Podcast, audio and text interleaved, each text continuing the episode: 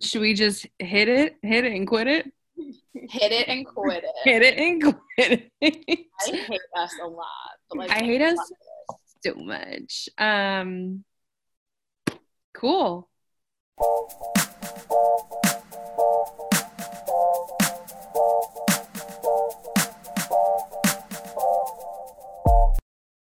Hey, everybody, welcome back to Escaping Reality, the podcast where we dive deep, deep into reality TV in order to escape the hellhole that is life in 2020. we are talking about Survivor. We are talking about season three specifically. We're four friends with something to say. It's 2020, so that's a podcast. As always, I am Anna, here to entertain you with my voice. I have with me Miss Aggie, Hey, what up? Miss Nick, Oh my god, I'm a miss. I'm a real girl. Oh. and we'll keep it going with Miss Stacy. Hi guys. Hello. Stacey is Always- so sweet. Always the lady, cute. always the best of us. God, Stacy, we don't deserve you. Never ever will we. So, as I mentioned, we are here talking about season three of Survivor, Survivor colon Africa, the whole continent of Africa, I might add. For Africa. Exactly that. Just all of it, the whole thing. Specifically, we're in Kenya, but viewers don't need to know that. We'll just we'll call it Africa and call it a day. Here we Not are. problematic at all. Not problematic at all. And I guess we'll just jump right in into the continent of Africa and talk about the environment we're in. So we're here in Africa, in Kenya, and it's it's different than we've seen before on Survivor. We just came from the Australian outback. Before then, we were on the beach in Borneo, and now we're in Africa. And it's very different. It is harsher. It is more visibly boring. I know one of the criticisms the season received was that it just visually was less appealing, much harsher for the contestants. They didn't have, you know, free reign to wander around and explore and to hunt. So it's different. It's a different environment. Our water supply is, you know, questionable. So I'll open it up from there. Thoughts on Survivor colon Africa? I think something that struck me just immediately was like the lack of water. I think they went from their specific plot of land that was surrounded by a fence made of what looked like just branches, but it was like, you live here, this is where you can be. Here is a very specific map to your water source. You must use these pots because we were getting a little bit of this cultural thing where we try to act like the culture we're a part of, which we I'm sure we'll get to in a little bit, but they get to their water source, this very specific map where they won't dive via lions, like they are walking directly there and walking directly home. And um, they couldn't even get the water in the pots because it was basically mud. And then it's like cut to Jessie's lips like cracked Oh and she like can barely do anything. And I can't remember her name, the woman who gets voted out first, fainting, and just like literally this idea of dehydration being so aggressive and such a huge part of this, so much so that it becomes a reward at one point. Like, here, have some water. You guys are literally dying. I think that was just like the part of Africa that like immediately hit me. It also, there seems to be no rain. As Toto would disagree with, but no rain to bless Toto. You lied to us. um, I will say because like we're talking about like how the environment affected the survivors, we should like let you all know who these contestants were. We had two tribes this season, and we had Boran and Samburu. Samburu. There we go. Um, the original Boran members were Diane, Jessie, Clarence, Kelly, Tom, Lex, Kim, and Daddy of all Daddy, Ethan. And then we had Samburu, who was Teresa, Kim Powers, Frank, Brandon, Lindsey, Silas, Linda, and Carl. And I think you can see right away like the way the environment affected all these people in different ways. That was just like harsh. Correct me if I'm wrong, because I know that in this season they had to like trek to their campsite. Did they do that in Australia, or was this the first time that they were straight up like dropped off in a location and then had to go to a secondary location? No, I think they did. They had to carry boxes in Yeah. Australia, right? in Australia it was, but I think in Australia it was a little bit different because I don't think it was like the heat of the day. And if I'm mm-hmm. remembering correctly, Africa was straight up like The middle of the day. The Like- middle of the day, and also Africa, there's sun. nothing around you. There's no shade. There's nothing. It's just barren land. And I feel like they got back to camp and they all were just getting sick, like all just having breakdowns, and you know, ugh, I mean, relatable. Same. I would. This is also the first season that we've seen them, and I think as a direct result of the environment that they were in and the fact that they couldn't, you know, go out and hunt and gather their own food, that they were given extensive, or at least extensive, you know, for Survivor, rations of food. Um, So I imagine that right off the bat is kind of a weird dynamic to be like, all right, what do we do? Like, how how do we divvy it up and how do we decide when to eat? Because it's not like we can just pop out and, you know, go catch a lion. like it's not an option. yeah, the lions even being that close is what terrified me. Like I know they had some no. but they were really close to wildlife. At one point they are trekking to get water and they come across some spooky hmm. animal who I don't know if we're told what kind of animal it is or not, but it's some kind of like wildebeest thing that could definitely eat you Yeah. and certainly ram you down. I am Frank, who stopped and admired the elephant. Like that would have been me on Survivor Africa. Right? I 100% would have sat there for the whole time. Y'all know I was supposed to go to South Africa during spring break, and then COVID happened and it got canceled. But I had a safari booked, and that was all I was going to do was sit and watch the elephants. I think they're the most majestic, incredible animals, and I am Frank in this situation where he was just like, "I'm gonna be one with them," and like, "Wah." and I was But like, I do think that's part of what makes Survivor colon Africa so unique and so interesting is that like they are in it with the wildlife and it's such an experience that like you could never have on your own terms really. And it's such different wildlife than we've seen like or that we will see like i Mhm. don't think we ever have a survivor experience quite like this where the wildlife not just the environment the actual animals were a big part of like how these people were surviving because I remember even watching the reunion, the guy who is still not Jeff Probst hosting, and he's like, guys, come on. There was no lion that close to camp. And they all were like, no, it was right outside the wall. Like, it was right there. And like, to me, that's just straight up like terrifying. We talked last episode, Stacy. You were like, oh, snakes. Ah. Could you imagine a fucking lion at the camp? Like, mm. Wow, the shade you just gave Stacy for being afraid of snakes is like out of control. I mean, if I a was snake afraid of crawled across your legs at camp, you wouldn't be chill. No, I mean, I was afraid of spiders, so like I get that too. But could you imagine a fucking lion? I mean, I think the most ridiculous thing about the lions is Jeff when he get like when he, you drop them off, he's like, two people have to keep watch because lions. So mm. like part of the problem of your like daily consideration of jobs at camp was like, who's staying up all night at the gate Because lions. for lions. I was like, I'm sorry, what? I remember watching the first episode of this season, like vividly. I had two thoughts. One, wow, this is going to be wild. The fact that you have to watch for the lions and literally keep watch as if you are going to magically do something about the lions and like keep the fire burning because that keeps them away. Terrifying.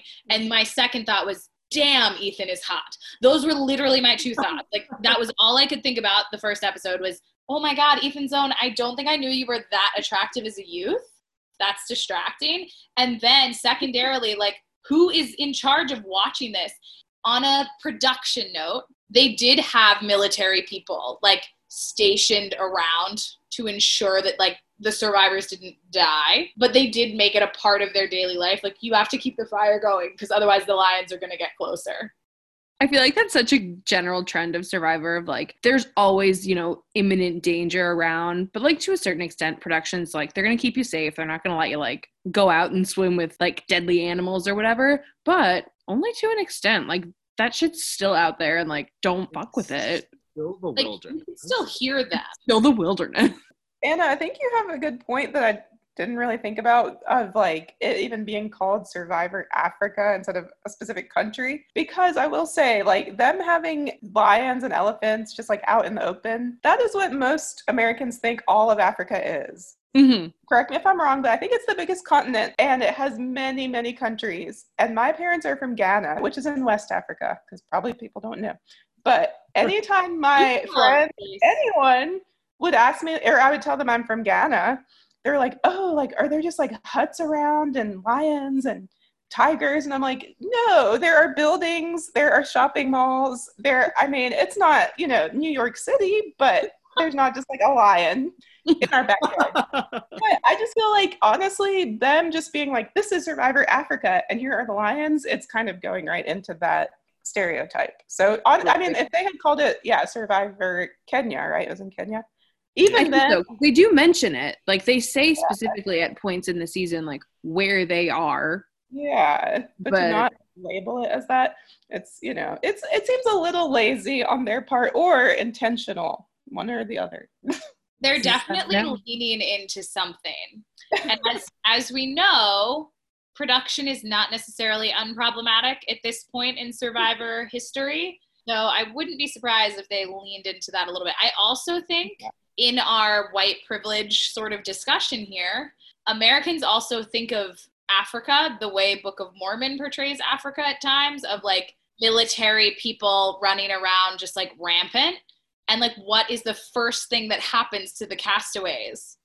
They're brought on this like bus with these african men with giant guns and they're pointed at them and they're telling them to like get off the bus. Like you go here you do this blah blah like that is also a stereotype of africa and that's maybe Problematic. problematic Um, it was bad. It was Have we had another season, like just off the top of our heads, that has been in Africa? I think there is another season in Africa. I feel like just because I was on the Survivor wiki and someone Mhm.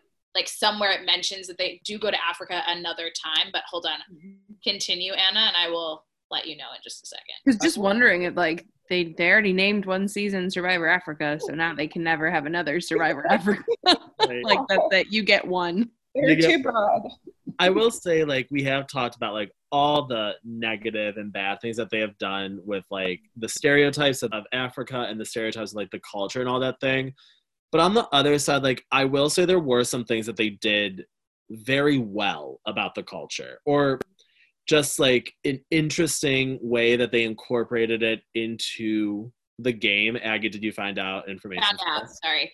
Um, the seventeenth season is in Gabon, Gabon, Gabon. I'm so Oh, sorry. Gabon. I'm gonna ruin that. Was it Gabon, Stacy? That's what they call it. Well, like when they get to that That's Survivor. like a country slash area in Africa. So Oh. that is a season that takes place in Africa. Okay. Cool. So we do have that to look forward to. But like I was saying, like they did do some things for like within the culture that for me I think made this season very special. One of the things that stuck out most to me was the reward that Lex and Ethan got to go on where they brought goats and traded within the community and the entire reward was just them hanging out with the locals and like eating food and it just like seemed so nice and so wholesome and i believe there was another award where they brought hiv supplies to a local hospital which i mean like i'm not saying it makes up for all of the bad things that they did and all the stereotypes that they did portray but i do think that is an important thing that we should have in the mix too that it wasn't all terrible white people even if the majority was terrible white people Yeah. Well, it wasn't all terrible white people, but on the flip side, it was like white people saving the black people. I it mean, was white savior I mean, I think they kind of do that in every season. Like when they're in any new community, they try to kind of do their own little white thing. So, okay, I'm done. Never Um, be done. Never be done with that conversation. Anyway, continue, Anna. for me the the best part of the reward where they got to like barter with goats in the village was it seems to be sort of a direct response to in season two when we see colby steal from the great barrier reef. And you start to think about like yes the game of survivor but also like the experience for these people that you know are choosing to participate. And that like for them it is this kind of once in a lifetime opportunity to explore different cultures. And like they do want to have memories and pieces of that. So to say like, okay, you win this reward, you get to go have a this experience, but also the chance to like purchase something as a souvenir, so you don't have to steal from the environment. Yeah. like it is a nice moment to be like, okay, you guys can go like bring back stuff to everybody at camp that then like you can have as a memory so you don't steal from the land. Don't do it. Don't immediately take from this beautiful country where you are. And I think Australia kind of did that because, I mean, we did not talk about this in the Australia episode. Colby also wins a reward where he basically goes into this like backwater bogan place and rides the horse with them into like full on like outback Aussies, like cracking a beer, cooking eggs on the Barbie. Like they're just living their full Aussie bogan life. But I think it's also it's this idea, right, that you're in a country and I, I almost feel like Survivor becomes a tourist thing. Like the country says yes. There it's free advertisement for their country, right? Like it's free advertisement that like this place is a beautiful place worth going.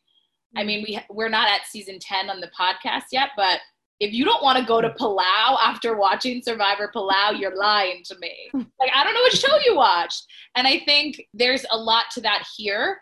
Again, it's problematic that we're calling it Africa and not Kenya. But I wanted to go to Kenya after watching this season. I was like, there's so many beautiful aspects here. The land is stunning. The animals are incredible. Honestly, the people seem lovely and welcoming. And I, it made me want to go to Kenya. I was like, I'm in if South Africa doesn't work out, I'm in. Let's plan for Kenya instead. Like it's starting to shift of like once we get to that point of the season where it's no longer about full surviving, we actually can see them participate in the culture and participate in the place where they are.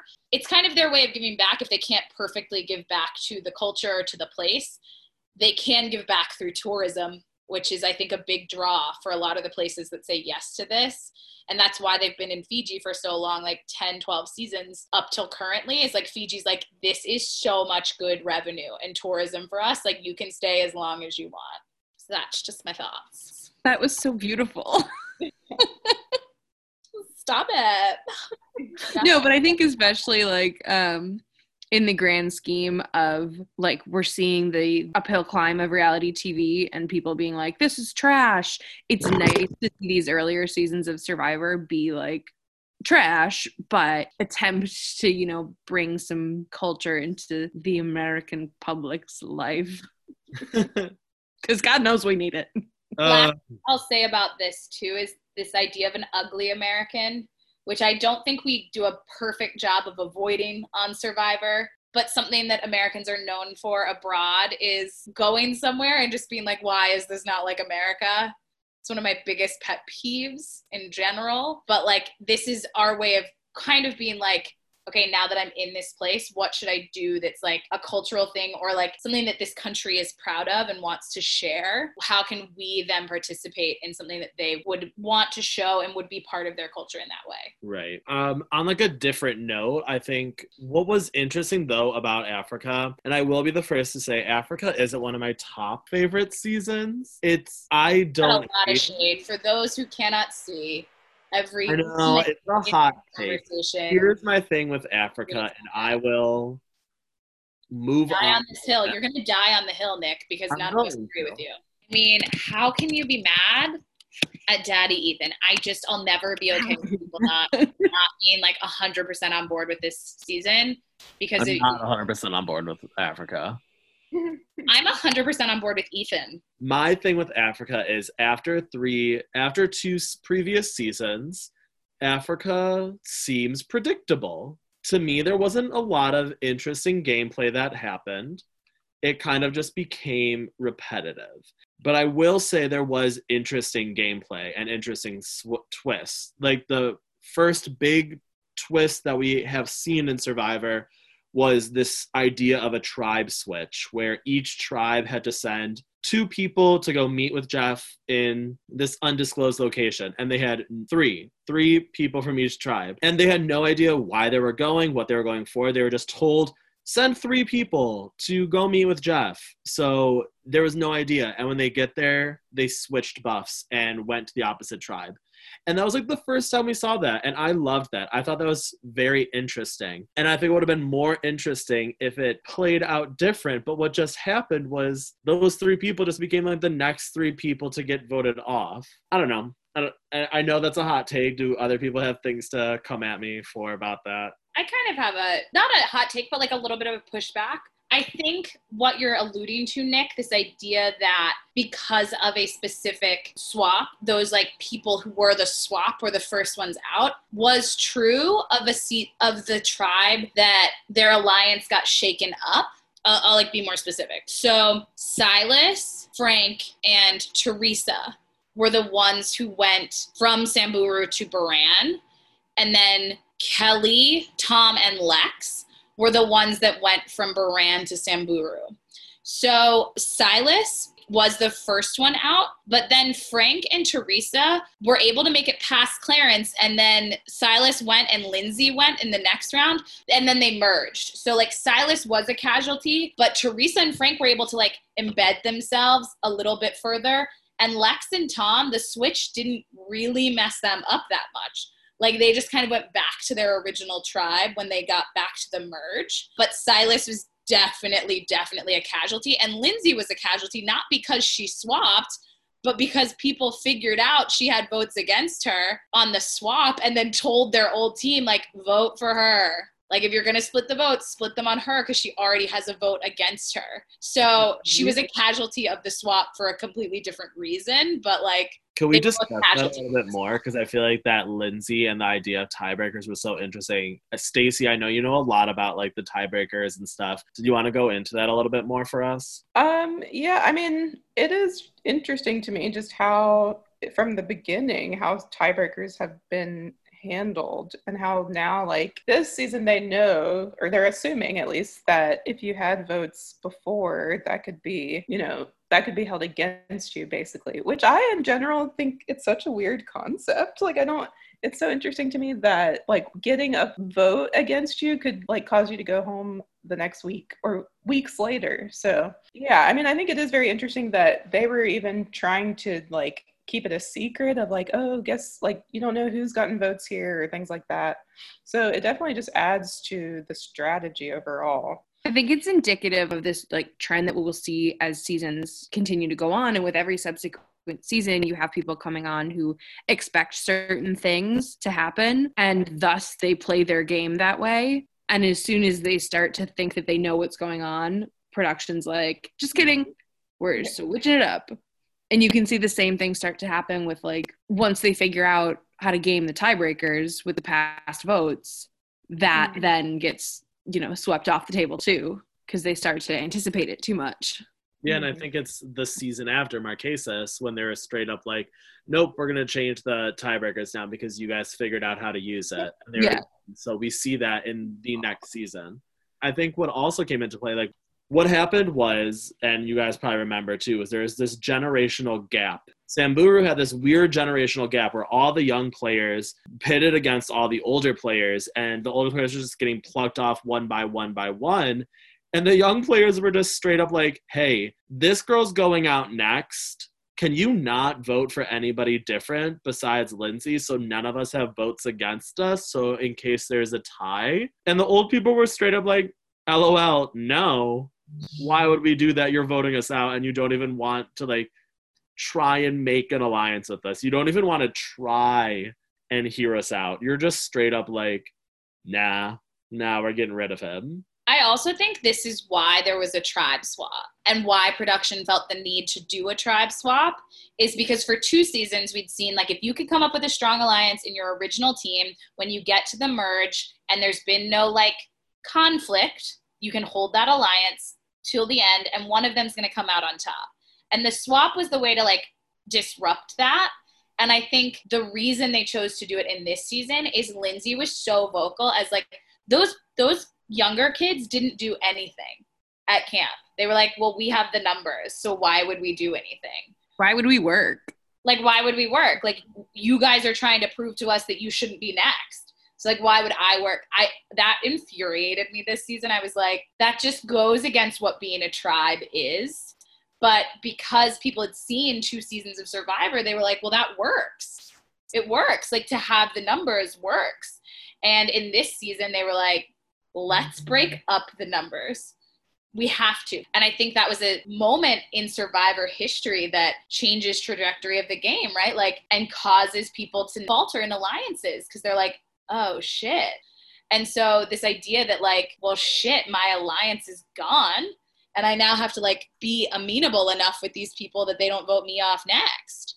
Um, I think was a big reason why this tribe swap was so important in season three, given that like it could have really just been a disaster.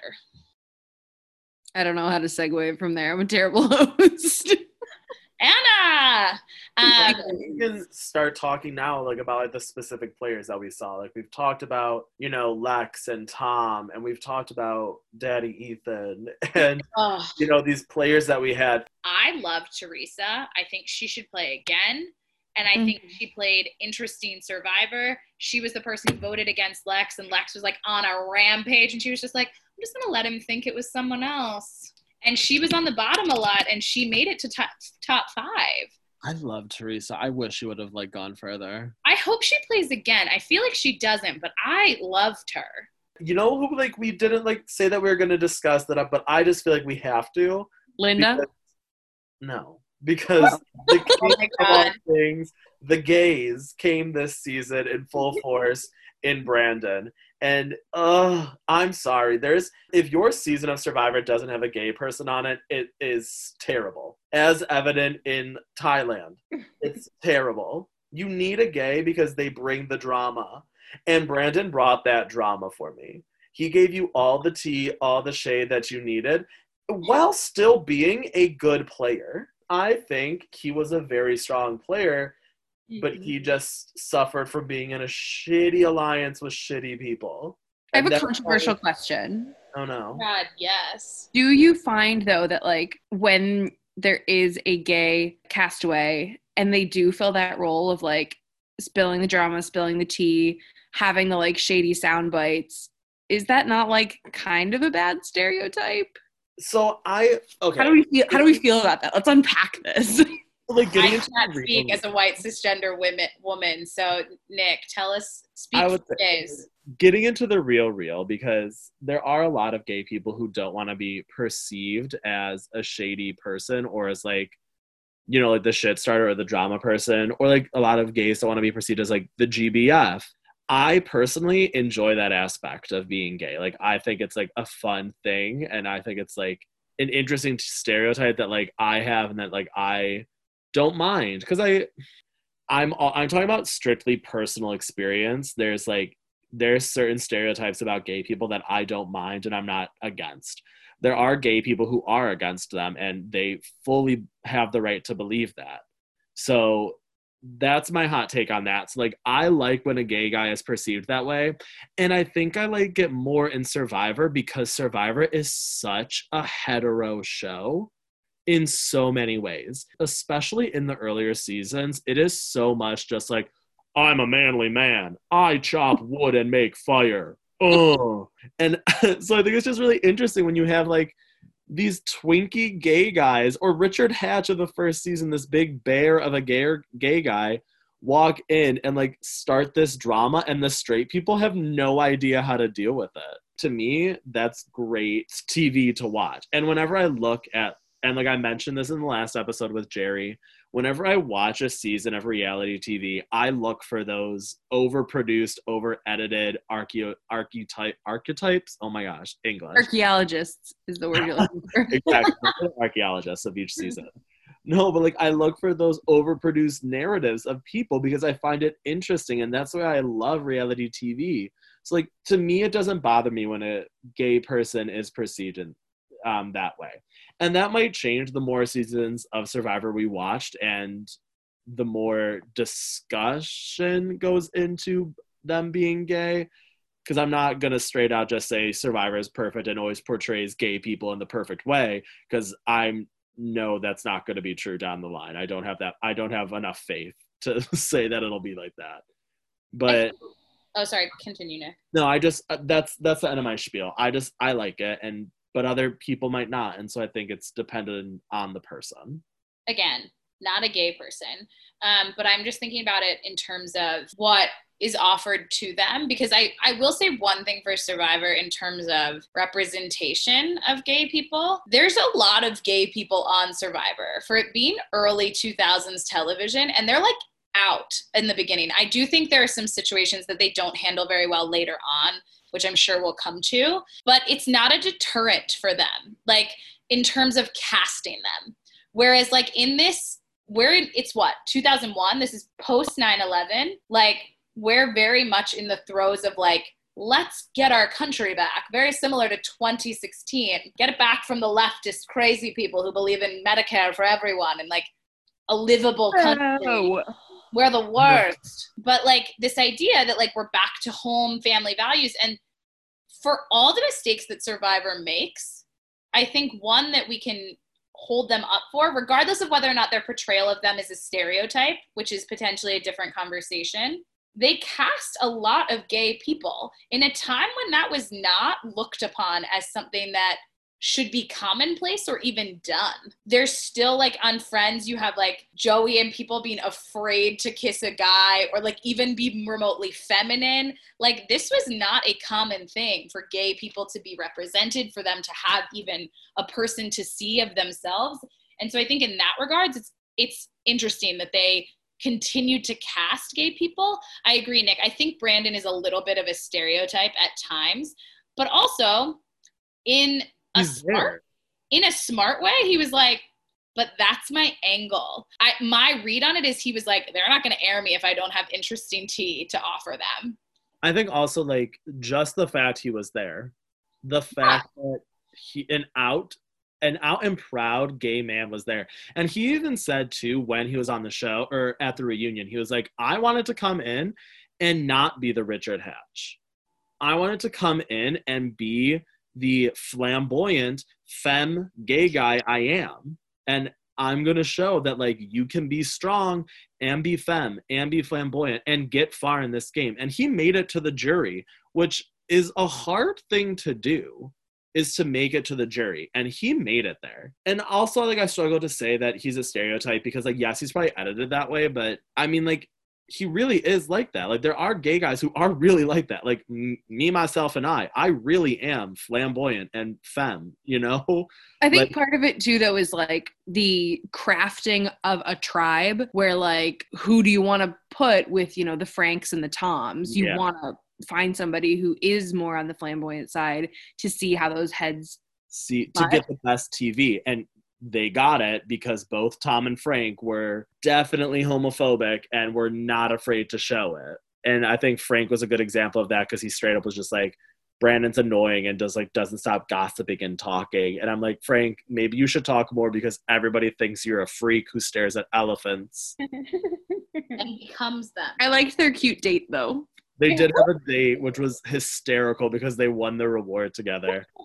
Uh we love i feel like we spent a lot of time a lot of time with Brandon, a lot of time talking about Brandon, but like, you know, but what? worth Well, it. it turned into a conversation about gay representation, so Yeah. it's not necessarily bad. power for the gays. I think we could discuss this group of three men, Tom, Lex, and Ethan, and how their gameplay evolved. Because they kind of, at the beginning, I feel like, correct me if I'm wrong, at the beginning, they're like, we're going to stick together. And um, three white guys. I mean, Lex had a lot of tattoos, and maybe Ethan and Still white. So still white. but so, so white. Um, so white. I think if we're looking at like these three guys, they do stick together. Um, but we do see, and I think it's really interesting. Lex is a good sort of focal point here because, like, the editing of Daddy Ethan is just Daddy Ethan the whole time. Find me a Man can do no wrong. find me a picture of Ethan looking bad after 36 days of no shower. It doesn't exist. doesn't exist. The man looked good the whole time. I was I like mean- blushing at my TV watching. I, I couldn't look at him directly. I was like, it's. I think he can see me. Even thinking about it now, like I feel like I'm He getting was flustered. the hottest survivor in the history of Survivor. I literally cannot even zone if Oh. you're listening.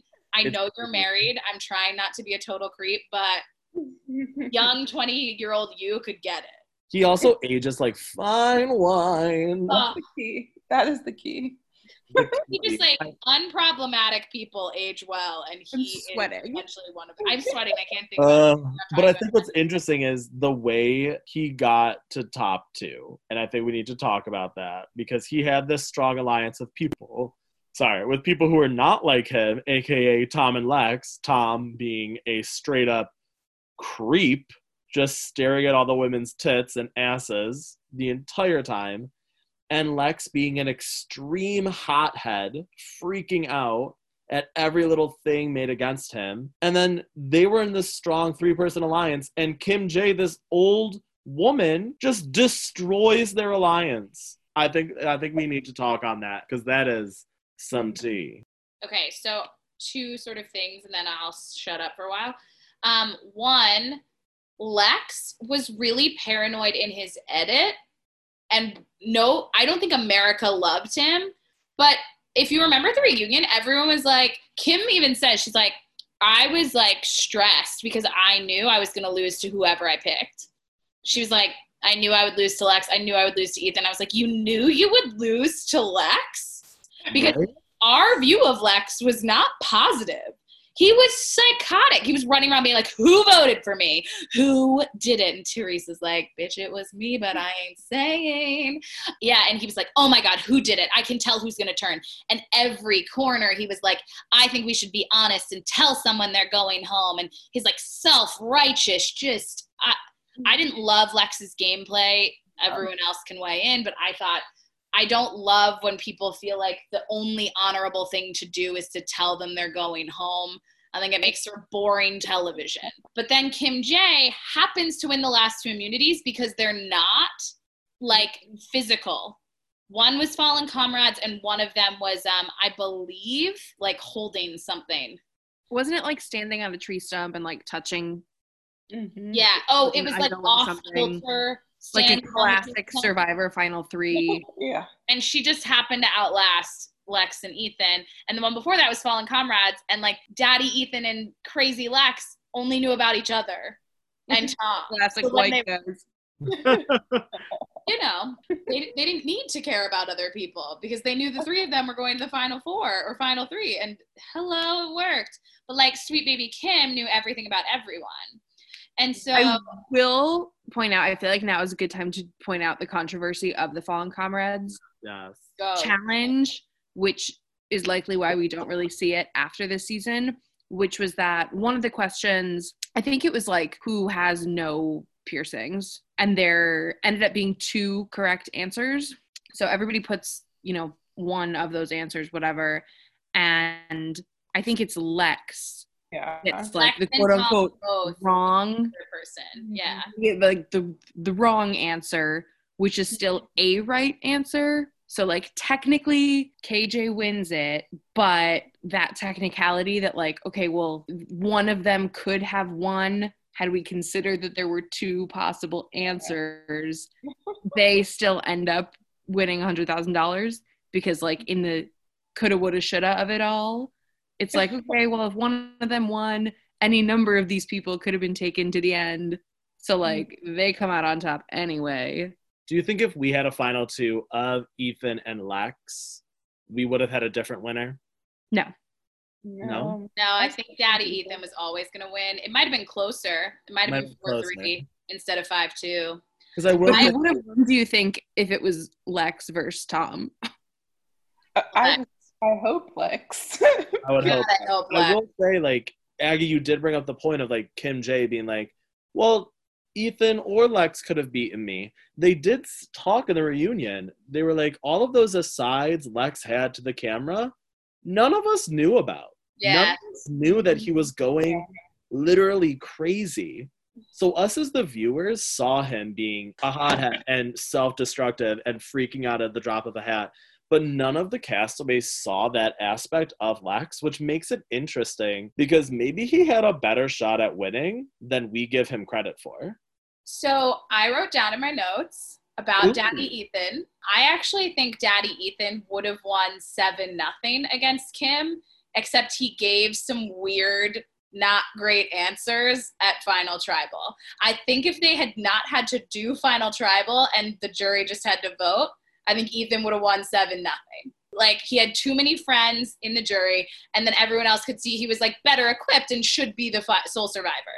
One of my least favorite things to watch in Final Tribal is when someone clearly wants a certain answer.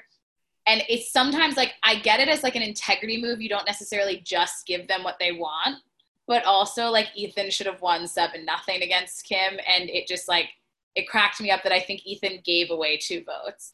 And we see this like integrity aspect of gameplay like come back to bite people in the ass in later seasons because it's just like they're just like too honest. And ethan was that to a fault. He was just too honest. He was just like i Yeah. made a deal with lex and tom so no i wasn't going to like break and do a different way. No i the only other people i would rather see up here with me would be lex and tom because that was my alliance. And like when you have a bunch of people who wanted a million dollars too like you need to lie and make them feel good. It's not RuPaul's best friend race. It's, It's not Survivor. RuPaul's best friends race.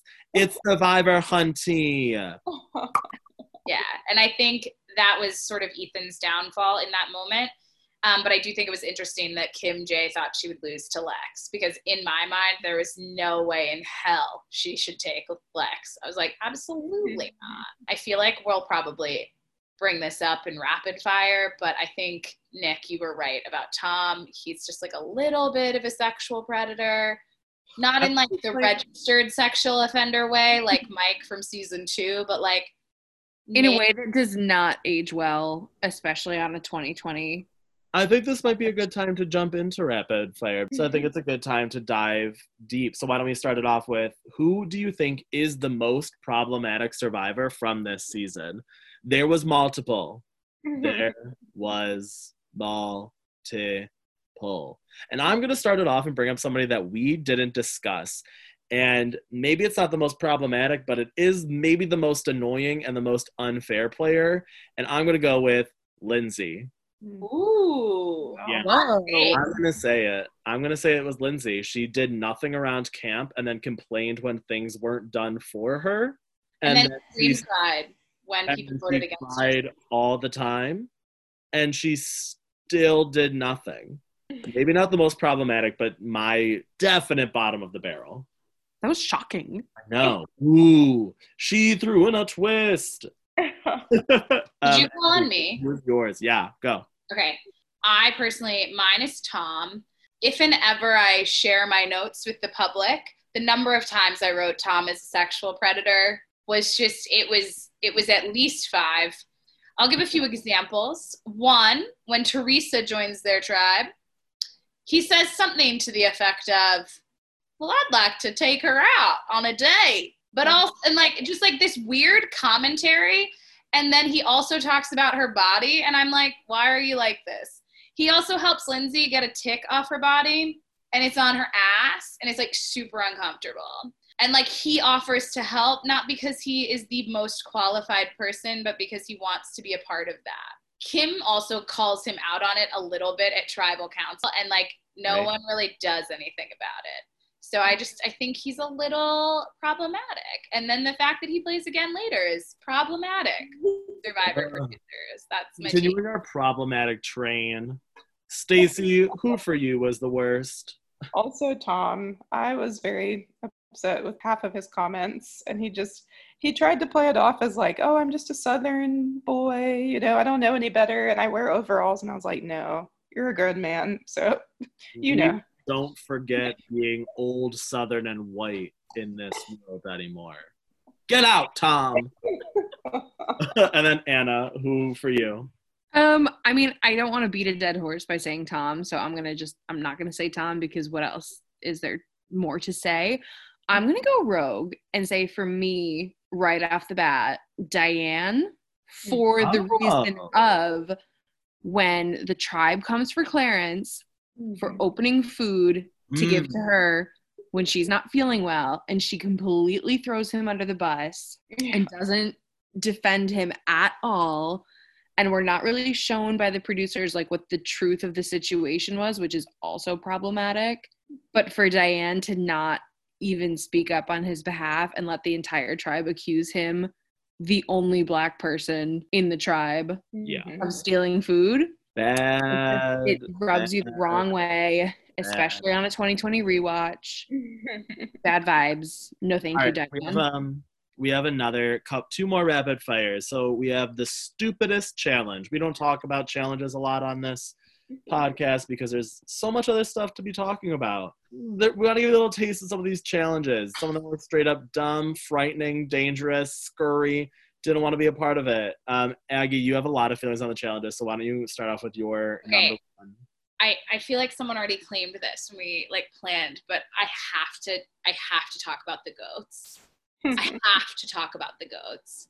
The goat herding is my single least and most favorite challenge in the history of Survivor, up through what I have watched. It is hysterical, like full on LOLing at your television in the most like pure way, but also like, what the fuck? What the fuck? They're all like running around, they're grabbing goats, and this is an example of where they like tried to tie it into culture but they gave no real reason other than like they herd goats in africa like that was it like go herd the goats. And i was like what's happening? And like it was just mad dash absolute chaos. Like running around trying to grab goats people just fully like shocked and awed and there was a gatekeeper. What a beautiful beautiful concept and ridiculous execution. I loved it so much for me, it was definitely the giant balls that they had to roll up and down hills and they rolled over people and pushed people into thorn bushes was like gave concussions for sure. Oh god, it was just no man. Stacy, what about you? I don't know if it's like the stupidest challenge, but I just hated the drinking of the was it cow's blood, right? Yeah. Oh, yeah. Yeah. I mean, I don't like most of the eating challenges and stuff, but that was just too much. That was too much. And Anna, finish us off. Um, not to be repetitive, but I gotta go with the goats as well. Like again, in concept, great.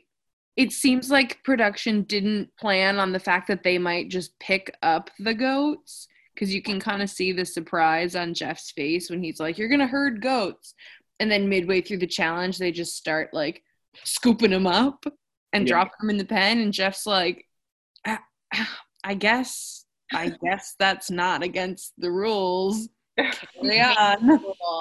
I will say honorable mention has to go to Move the Hut. when they had to move the whole camp into a different circle. Yes, they had to move the whole camp. So stupid. Oh my god. Ah, I have to go. But also, like, why did you build a camp in, from one circle to the other, and then they didn't even get to keep the camp? True. Yeah, you can't even have the structure. It's like that was just for the challenge. Go back to your like hellhole. See you Speaking later. of getting things, our last like final question, rapid fire, is which reward would you want? We had a couple of good ones with like all the cultural aspects. Um, my personal favorite and the reward that I would want would be the drive-in movie that Brandon and Frank win. I am a sucker for movies. Like I love them so much, and drive-ins are so much fun. And they just got candy, popcorn, hot dogs. They got like Mhm. pop over there as well, so they were able to like chug on some pop, and it was it just seemed nice and relaxing. Also, they watched Out of Africa in Africa, which just seems like fun. What a concept. What a concept, Stacy! Did you have a, a reward that you would want? Um, I mean, the, I thought the hot air balloon thing was cool. I don't really like heights, but I thought it was cool for a, I mean, it's a good view. So that was the one time Tom seemed decent because he was just like amazed with the beauty. So I would go with that. Uh, Anna, what about you? I hate to say it because like the experiences far and away are the best rewards. Like of course that's what you would pick, you know, given the real life option, but in the world of Survivor, I would I would want the 100 gallons of water delivered to my camp Retweet, girl. Retweet. every day. Uh, Aggie, what about you? Finish us off. Mine is mine's the same one as Stacy's, mainly because like it's a full one. It was the first like overnight reward we've seen. I feel like, other than when Colby went to stay with the Cowboys, LOL. You got to go on safari. Which again, this is my second time I'm mentioning it. COVID canceled my safari in South Africa. Um, this is such a first world problem. I absolutely suck. But like, that's been on my bucket list for absolutely ever. I think a safari is just one of the coolest ways to see animals in their natural habitat. And I think it's so interesting and beautiful. And so I was very jealous of Tom. Also, Tom it. So I was angry. I was like, no, no. I was a little upset. Sure. Okay. Or Lex wins, but he brings Tom. And I'm like, bring Daddy Ethan. What's wrong with you? If given the choice, I, I'd you want to go on a reward with Tom and not Daddy Ethan? It ain't right. Um, So as we as we wrap up and kind of look ahead to next season and just in general, like what's next for Survivor, I do just want to like recontextualize season three and talk really quickly just about the fact that this was the first season of Survivor and kind of one of the first reality shows in general to come back and premiere post 9-11 which this season had a lot of mixed um, reception compared to seasons one and two. Like i think a lot of people didn't really know how they felt about it whether it was kind of because of that cultural context and the fact that like this huge tragedy had put a sort of disdain for reality tv into the world. And you know people thought we should be not paying attention to these things and not focusing on them. Plus people weren't really jazzed about survivor colon africa in general. They thought that the contestants were like lacking in energy and that it just wasn't as strong as the seasons beforehand. I think we've all kind of argued our case for, you know, the reasons that we liked it or didn't like it, but just to put it back in that context of like, okay, here's where we're at in television history post 9/11, like you have this huge tragedy meeting, you know, this big rise in this wave of reality TV and all of a sudden people thinking, "Oh, is this what we really want to be, you know, investing our time into?"